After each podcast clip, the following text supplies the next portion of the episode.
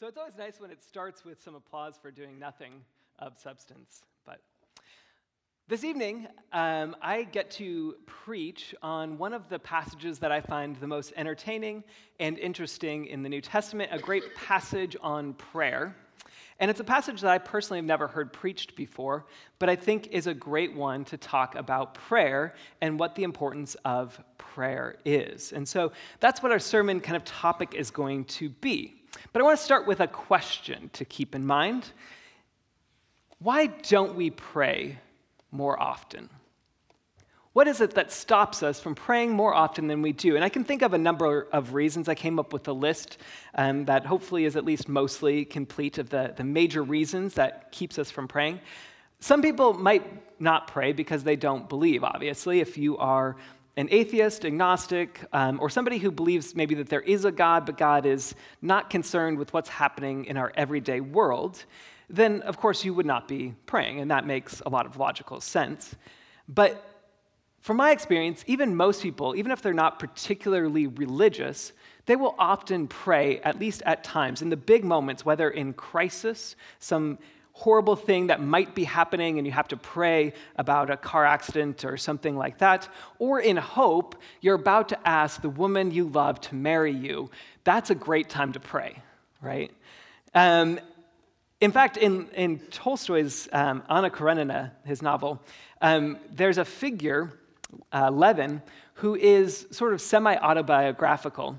And Tolstoy, as sort of Levin, records a time when he, as agnostic, at the birth of his child, starts praying even though he doesn't believe in God. But there's just this natural reflex within human nature, I think, that very often, even if we're not terribly religious, we hope that there's something somewhere out there, the universe or somebody who will hear us, and so we pray. So for a few people, they might not pray because they don't believe, but I think most people at least believe enough to give it a try, right? Can't hurt anything. So, why else might we not pray more often? Sometimes I think it's out of distraction. Maybe we're busy with school or activities. Maybe we're just distracted because in the few free moments we have, we look at our smartphone.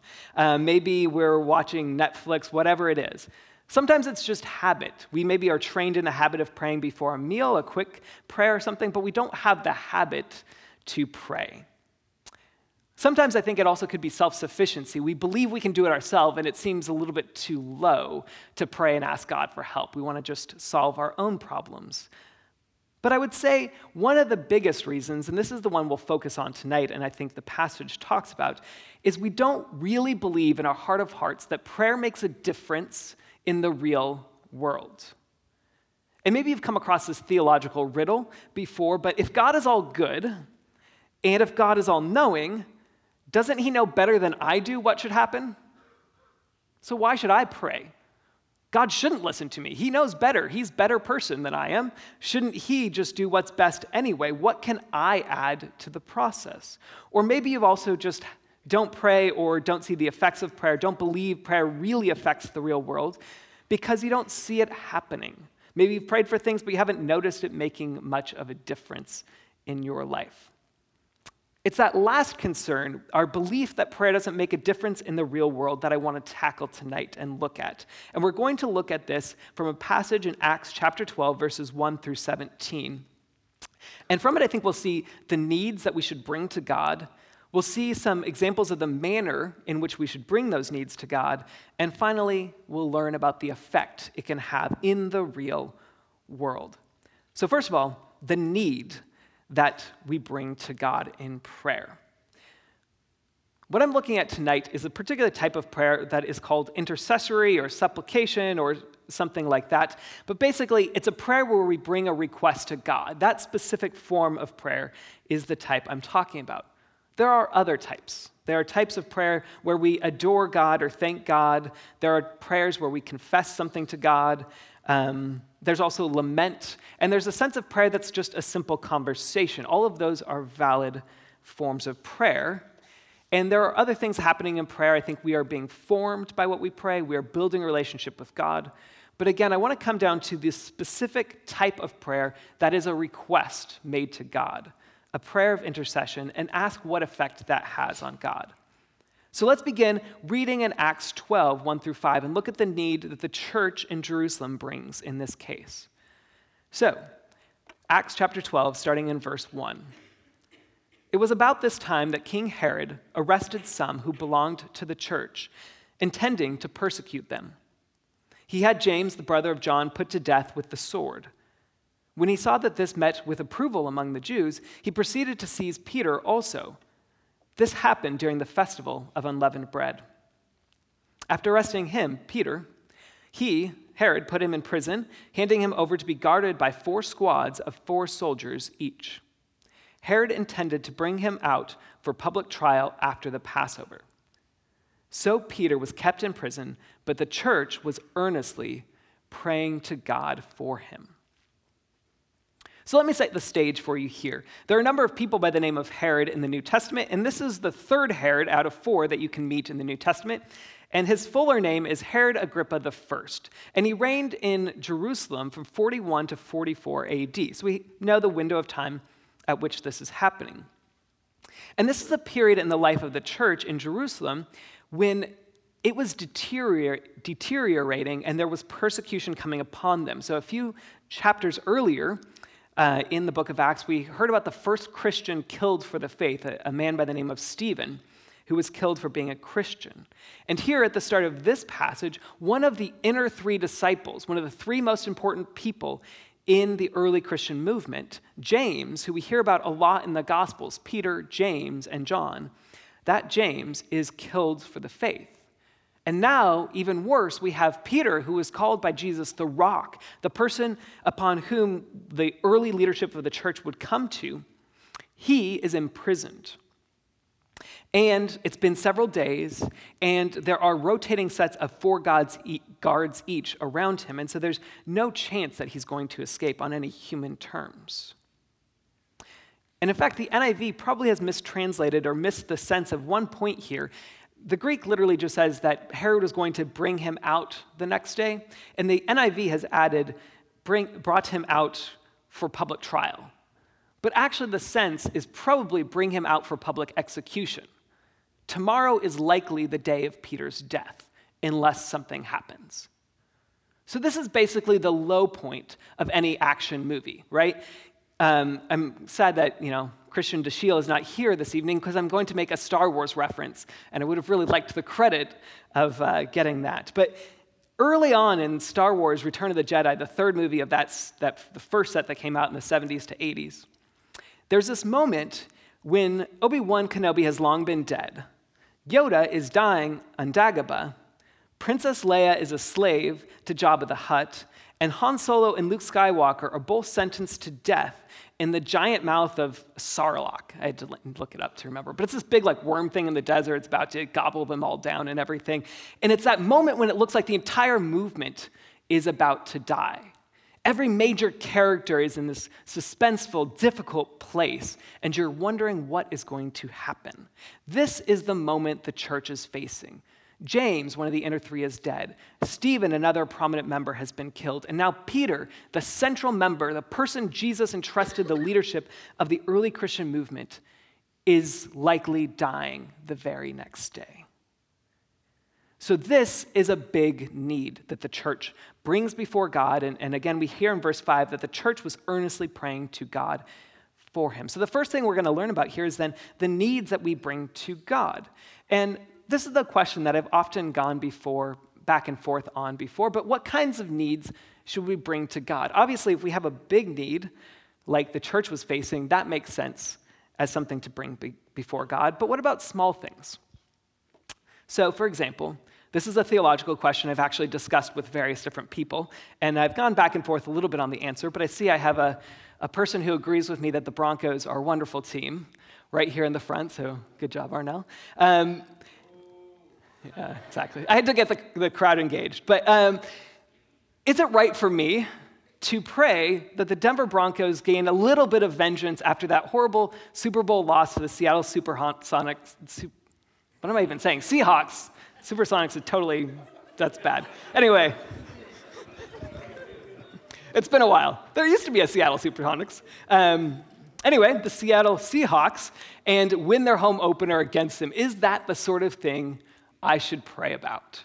Have you ever thought about that? Can I pray about the outcome of a sports game? Um, something trivial like that. On the whole, I usually come to no. When I think about the Bible, I can't think of anybody praying about something quite as trivial as whether their equivalent of a professional sports team wins a game.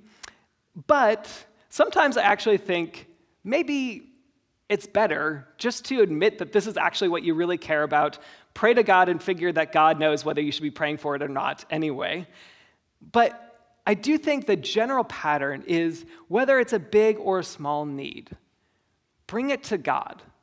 God knows whether it's really an important thing or not to be praying about. And certainly with the bigger things in life, yes, we need to commit those to prayer. But really, there's a sense, and I, love this about the book of Nehemiah in the Old Testament. Nehemiah, if you read his book, He's praying all the time, little situations when he gets himself into a little bind or he needs a little confidence or something like that. There are all these little quick prayers.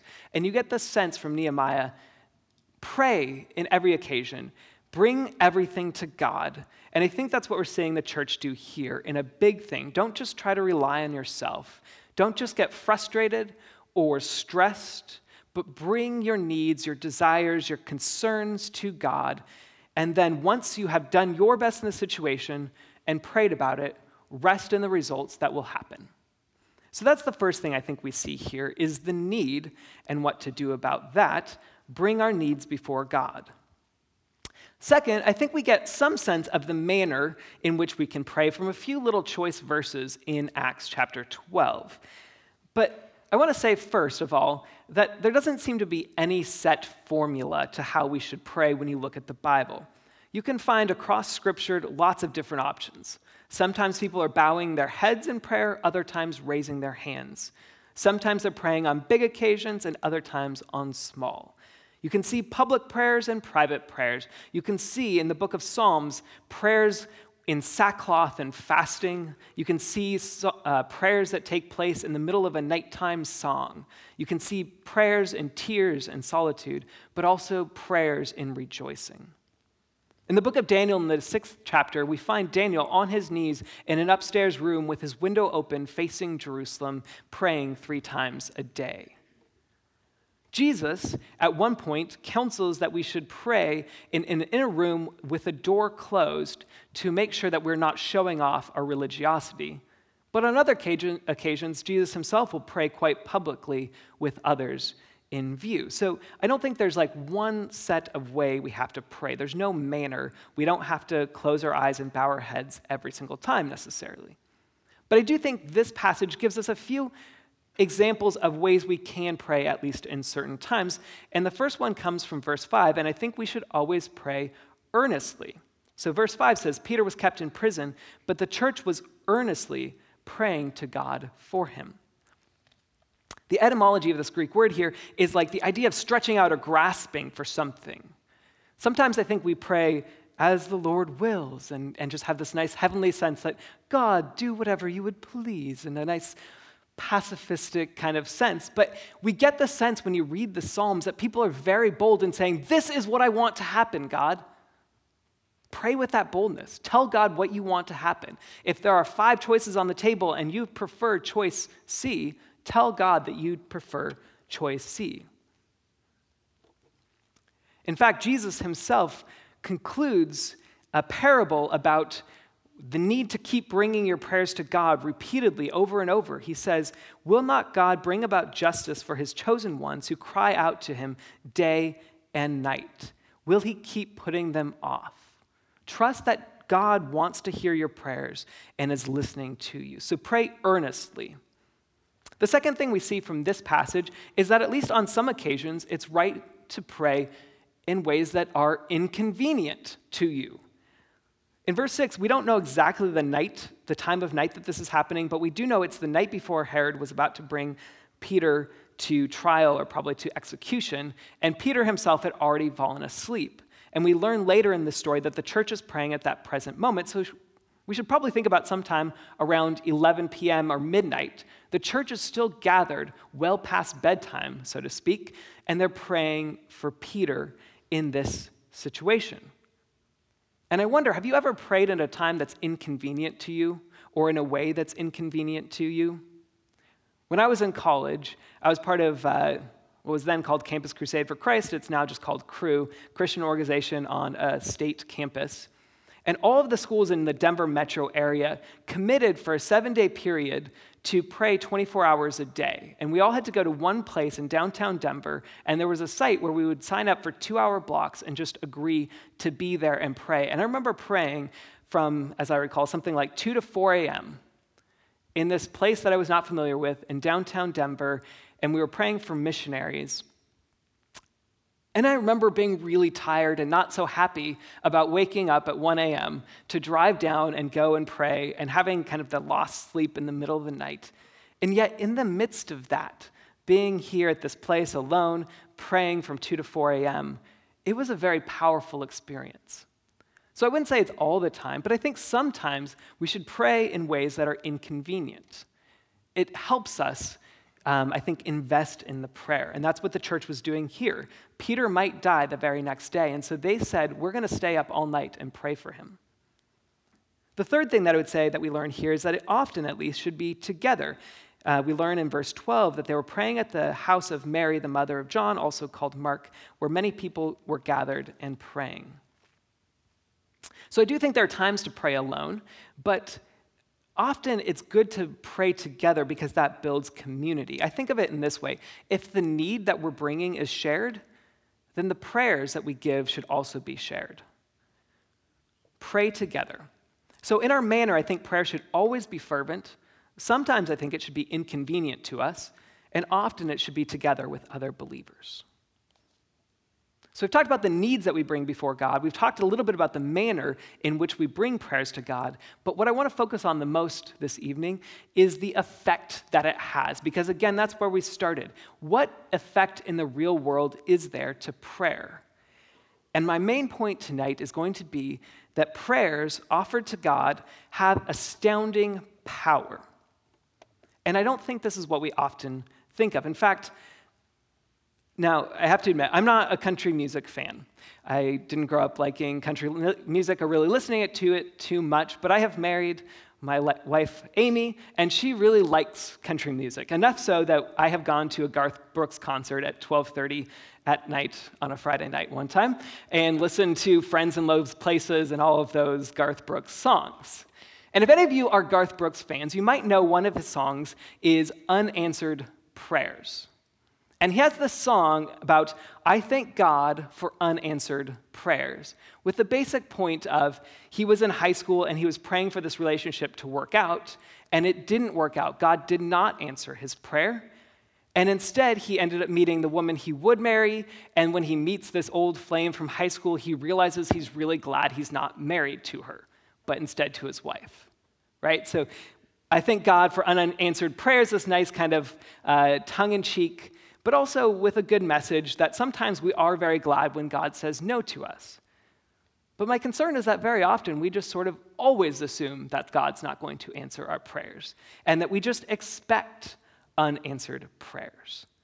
And I think in the cases when we do that and we don't expect anything to happen, we're actually in very good company.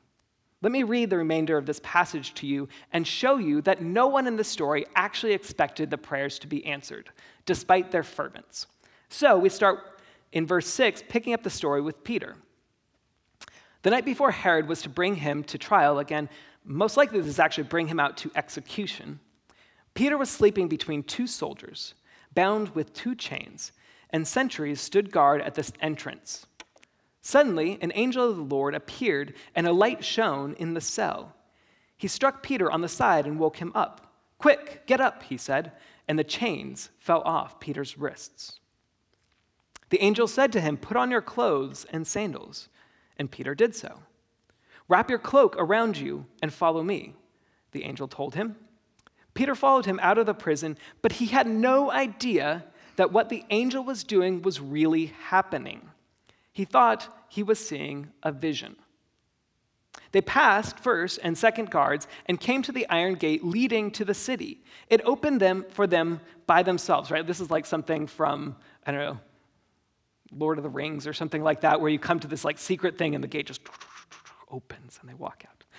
It opened them for them by themselves, and they went through it. The, after they had walked the length of one street, suddenly the angel left him.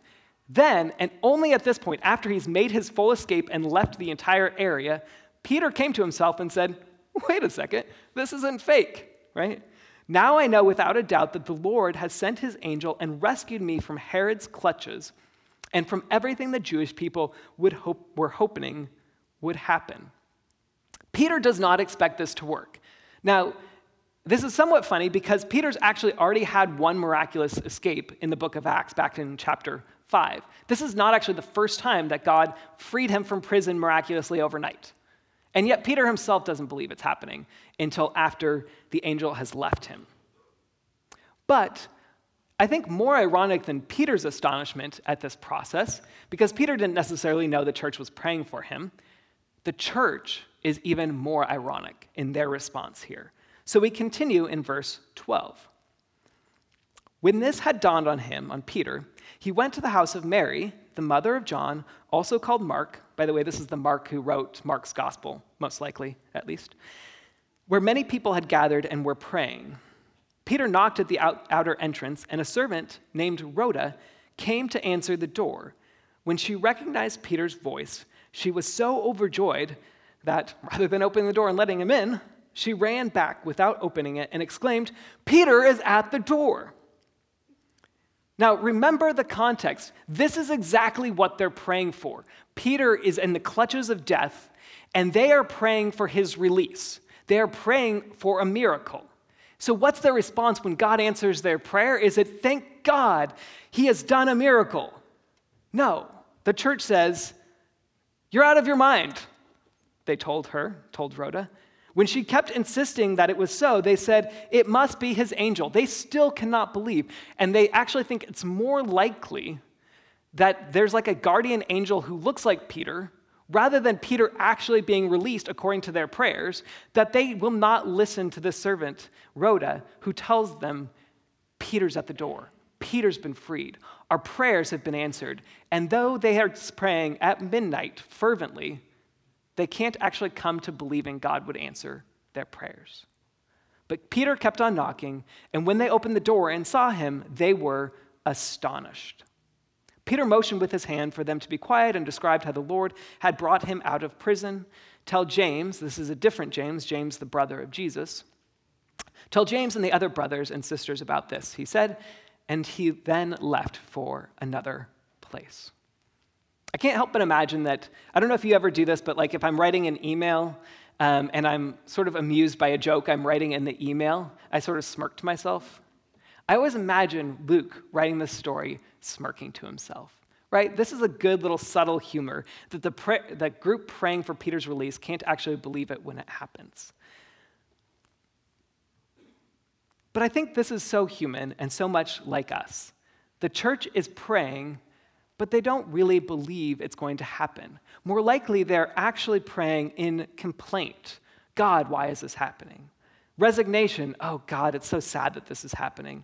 Lament, but they're not actually believing that God might answer their prayers. And I wonder how often this has been you, because I can tell you it's been me a lot. And so I would encourage you to be Rhoda. Be Rhoda in this story. She alone believes, and she is so excited about it, she forgets to let Peter in.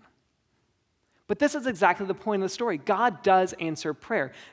Our prayers have real effect on the world. Not only is it here in Acts 12, but in James 4 2 assumes that prayers have real effect on the world when James says, You do not have because you do not ask God. Our requests can be answered. Jesus, in the Sermon on the Mount, Matthew chapter 7 says this Ask and it will be given you, seek and you will find, knock and the door will be opened to you. For everyone who asks receives, the one who seeks finds, and to the one who knocks the door will be opened. And then Jesus gives an analogy. Which of you, if a son asks for bread, will give him a stone? That'd be a pretty mean dad. Hey, dad, I want some pancakes. Here's some pebbles, son. Which of you, if your son asks for bread, will give him a stone? Or if he asks for a fish, will give him a snake? If you then, though you are evil, know how to good, give good gifts to your children, how much more will your Father in heaven give good gifts to those who ask him? Now, I don't want you to misunderstand. Just because we make a request of God, this is not a blanket promise that God has to answer. It's always right to remember that Jesus himself, in his most ardent prayer at the Garden of Gethsemane, prayed to avoid crucifixion, and God said no. So our requests are not always going to receive a yes. But I do think we should pray assuming that God wants to say yes. God wants to say yes to our prayers, and we should pray in such a way that we believe God wants to say yes to what we're praying for, and will say yes if it is advisable in His divine plan to do so. So, what then about these problems that I raised at the start? Now, the passage doesn't tell us directly um, what the reasons are and why we don't always believe and so forth. But I think we can answer a couple of things or ways to kind of believe in the effects in the real world um, for, yeah, basically how to believe better that prayers do get answered. And I would say there are a couple things that I would suggest. First of all, to the degree our problem is we just don't notice when God answers our prayer, I think maybe we need to get in the habit of praying prayers of thanksgiving as often as we pray prayers of supplication.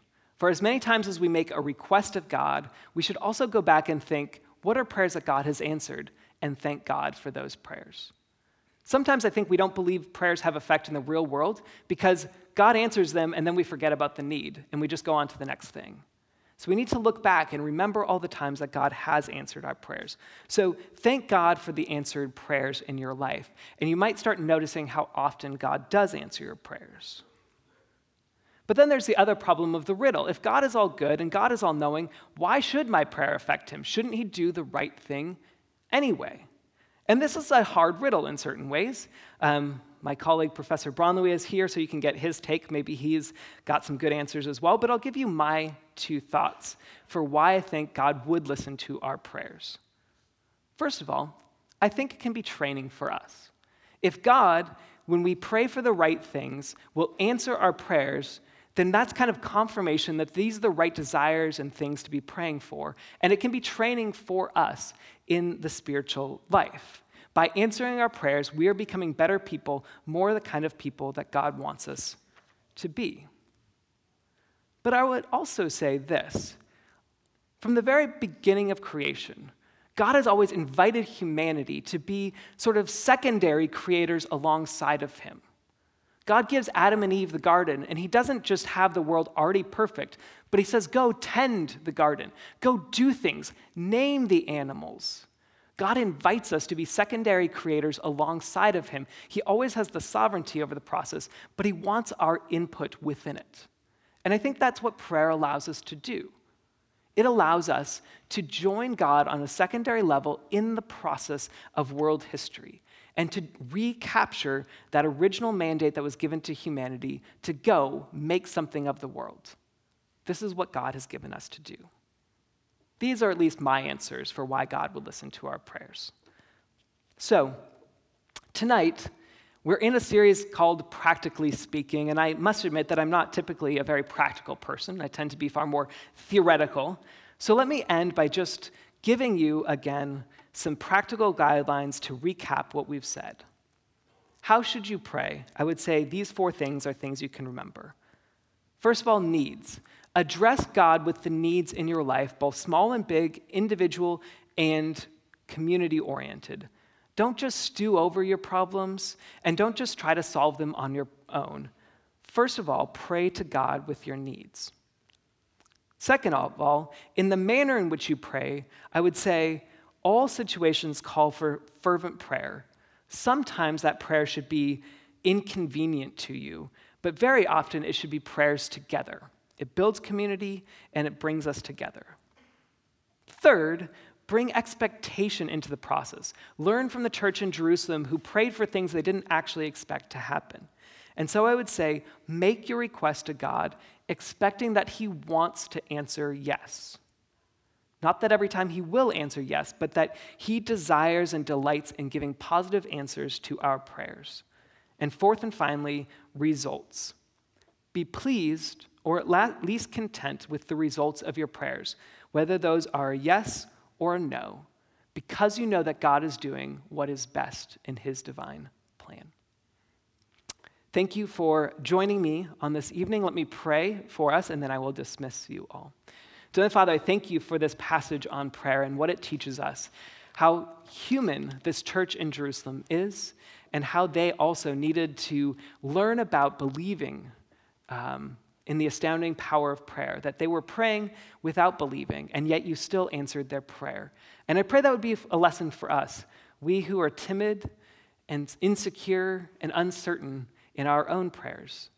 I pray that this church would be a lesson for us and that you would answer our prayers and encourage us in the way of spiritual, the spiritual discipline of prayer. We think that you, that you are a good father, that you listen and hear. It's in your name we pray.